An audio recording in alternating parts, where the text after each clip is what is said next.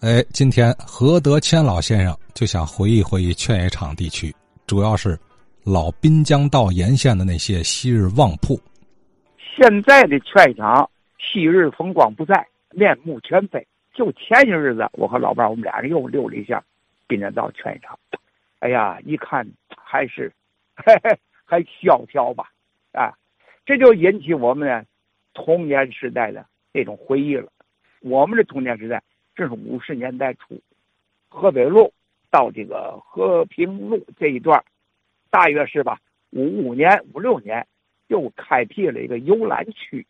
所谓的游览区，就是我们现在所说的步行街。就每到礼拜六的晚上六点以后，到礼拜日的下午，这个阶段就是禁止车辆通行。说明当年的劝场啊是相当的繁华，尤其滨江道这个路段，每到礼拜六、礼拜日什么休息日，都要逛商场，都到天津劝场来看一看。啊，外地人到天津来，不到劝场，那不等于没到天津市吗？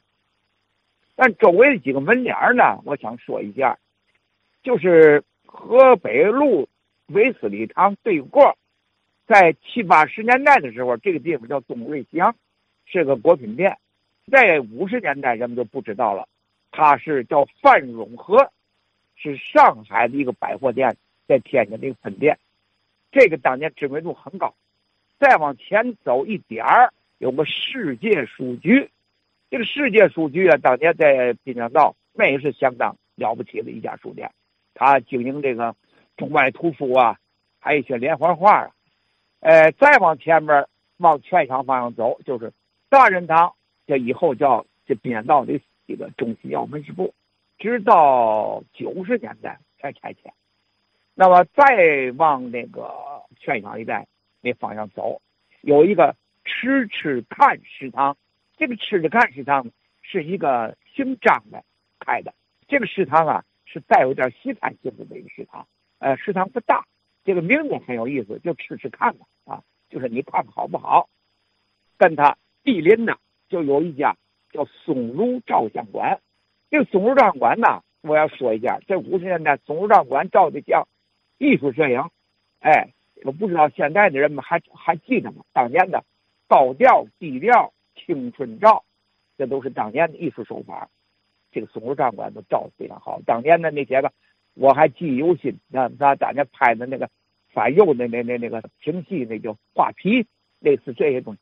哎呀，拍的都非常好，人物人物肖像也非常好，画像呢有金宝林、金霞，哎，再稍往前走一段，就后来咱们就建定京剧团的宿舍，它的对过延寿堂，是一个古香古色的那么一个木结构的一个一个两层楼，这个延寿堂呢是相当相当有名了，重要铺，名气不在大人堂、大人堂之下。呃，当年他这个治这个小儿的百日咳呀，呃，什么什么一元散呐等等的这些东西，都是这个可是可以说儿童保健这方面的药品，他经营最好。跟他相近的还有一个张红点象牙所，采用西式的医疗器器械吧，那个地方也特别有名，叫张红点象牙所，紧挨着延寿堂。这我现在说的是河北路到山东路口。再往前走，就是和平路的百货大楼那个老中原公司的分店。当年那个分店呢，仅仅占新华路那一个角。山东路口这边是千祥义陈记，他这个牌匾我还记得，是陈仁高提的。往前再走一点呢，还有全祥红茶庄。再过全红茶庄，还是中原公司。在他的对过，我先说一说天顺鞋店。那是相当有名的，那中央公司对过，恒河西的旁边东风照相馆。哎呀，现在我不好说下这个名字啊，是远东照相馆呢，还是美丽照相馆呢？啊，总而言之，当年那个照相馆在那个附近是相当有名的。再稍微往前走一点，就是神功大药房。这个神功大药房啊，它的这个创办人呢叫张伯林。呃，很多人都把这个张伯林呢跟南开大学的创始人张伯苓。混为一谈，这是一个有名的军医，北洋防疫处处长，也是一个上校级的那么一个军官。奉系的军官，他开的这个神功大药房。后来他到北洋大学当过校医，这个神功大药房就周围的居民没有不知道的。后来就改成了滨江道的，就是中心药门市部。再往前走，走到新中央大戏院，中间隔这个胡同，胡同旁边有个老胡开文，专门经营这个笔墨的。这个老店呢，当年经营的这个毛笔呀，什么戴月轩的、胡开文的，那在那地方就很有影响。再往前走是大业书局，八九十年代是呃美术书店，他专门什么经营年画。他的对过是云商，大家都知道。五十年代这个地方不叫云商，叫新东乡绸布庄。这个新城绸布庄跟着新中央大业书局、中原公司正好四个八角，是最繁华的一个一个一个地方。七八十岁的人恐怕。都会知道，你再想想当年那个情景，很有意思。这个地方北边南边，一个是小剧场，一个是和平电影院。再往前走，大丰棉布店，它的对过，华安电影院、新闻影院。新闻影院呢，之前华影院的时候呢，它不是光演电影，呃，经常演戏。你像当年的天津曲艺团，变魔术的陈亚南、陈亚华兄弟，这个张寿臣的单口相声。常宝霆、白全福在那说相声，马三立、小彩福，我在那看过一出曲艺剧，叫《赵小兰》，五十年代，哎，给我印象非常深。当他在新闻影院的时候，他演过一部片子叫《条顿舰在行动》。因为我们那年代呀，看这种啊，就所谓国外的片子，特别是反法西斯的片子很少。哎呀，那时候人们买票啊，大家排队呀，抢票啊。看这么一部纪录片，这是华安影院，后来的新闻影院，现在还有。再往前走一段呢，是文丽东号，糖炒栗子，那是相当出名。尤其是冬天，你走那地方啊，老远就闻到香味儿。这个文丽东号的牌匾是谁提的呢？这是徐大总统恢复村人，我是记忆犹新。他的八角是圣地稻香村，因为他经营什么金华火腿呀。腊肉、腊鱼啊、腊鹅呀等等的精光杂货，这个当年也是人们经常到那儿去买这个年货啊、送礼的礼品呐。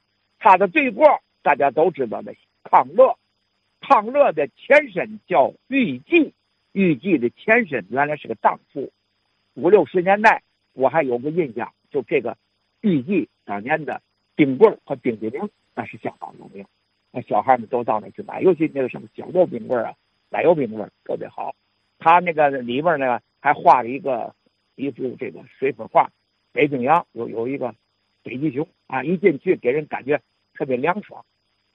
这个店儿因为远近驰名，都知道康乐，所以在文化大革命时候给他改名叫灭字小吃店，就是资本主义生活方式。再往前面走，就到了辽宁路。到和平路这个路段，一个是金国文具店，大家都知道；一个是华清池。华清池是当年我们这一代人经常到洗澡。当年有早票，有单位发的早票，可以去洗澡。没有早票，你可以买票，当年票价很便宜，哎，就是一毛两毛。哎，它也分一楼、二楼，呃，男部、女部，大柳条框，然后把那鞋倒扣着，哎，拿这浴巾一盖就行了。洗澡的时候呢。就带一个竹子牌然后回来你好找你的义务。这是当年的华清池，它的对过，新兴尼绒服装商店，那个过去叫红枫棉布店，再往前走点叫人百货线店，光明电影院大家知道我就不说了。它的旁边新华书店原来叫三联书店，我们当年都在那站着看书，就读者很多。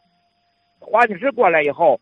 还有一个广裕茶庄，广裕茶庄的老板姓王，我们叫做王三爷，住在这个明德里。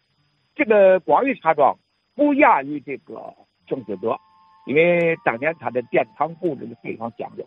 外边是当年的民国政府的总统府的秘书长张一林提的广裕茶庄，里边是华世奎提的，而且他这个殿堂两边都是罗甸家具，那都民国造的。殿堂布置的非常讲究，这是给我印象最深。总而言之，我走到滨江道，只要我看到过去哪有一点儿能引起我感觉的地方，我都驻足半天，我且看。因为嘛呢？这个确实能够引起我们青年时代的回忆。我们曾经在劝场玩耍过，咱就不提劝场八大天了，那里玩的地方太多了。我所要跟大家说的，就因为劝场衰落到如此地步，我们这些老年人确实，哎呀，心里不是个滋味当年的劝场是何等的繁华呀！要想改造滨江道、和平路，那就应该恢复一些传统的店面。哪怕你表面上有这个它的字号，也能引起人们的回忆。特别是娱乐，天华井、天乐、天宫、大团圆、天美球社、天路茶社这些个东西，要如果都恢复的话，我认为不比其他地方差。所以我希望呢，我们在那有生之年还能够看到全场的昔日繁华。嗯，何德谦老先生啊，情真意切呀啊！这个有时候我们就发现啊，不同的人带我们走同一条街，关注点有差异啊。我注意到刚才何老着重提到了几个老牌匾的题写者啊，因为什么呢？因为他爱好书法，书法家啊，并且家学渊源呐，是晚清大书法家何绍基的后人。啊，也是咱们天津文史馆的馆员，从小老爷子在劝业场周边长大啊，感情至深。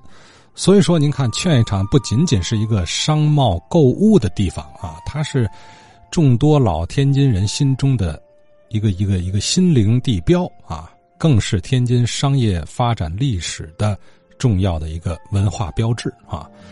如果说这个宫南宫北是老味儿的年前必去打卡地。啊，那么，那么劝业场那就是代表着另一种城市文化氛围的昔日的年前打卡地，但我很不情愿的又无可奈何的加了一个时间定语啊，昔日的，咱天津人呐都热心肠，其实他火了也不分咱一分钱，他纯粹是一种情怀啊，呃，总是，呃，让热爱这个城市的人心有不甘啊，这这真是无条件的希望他好。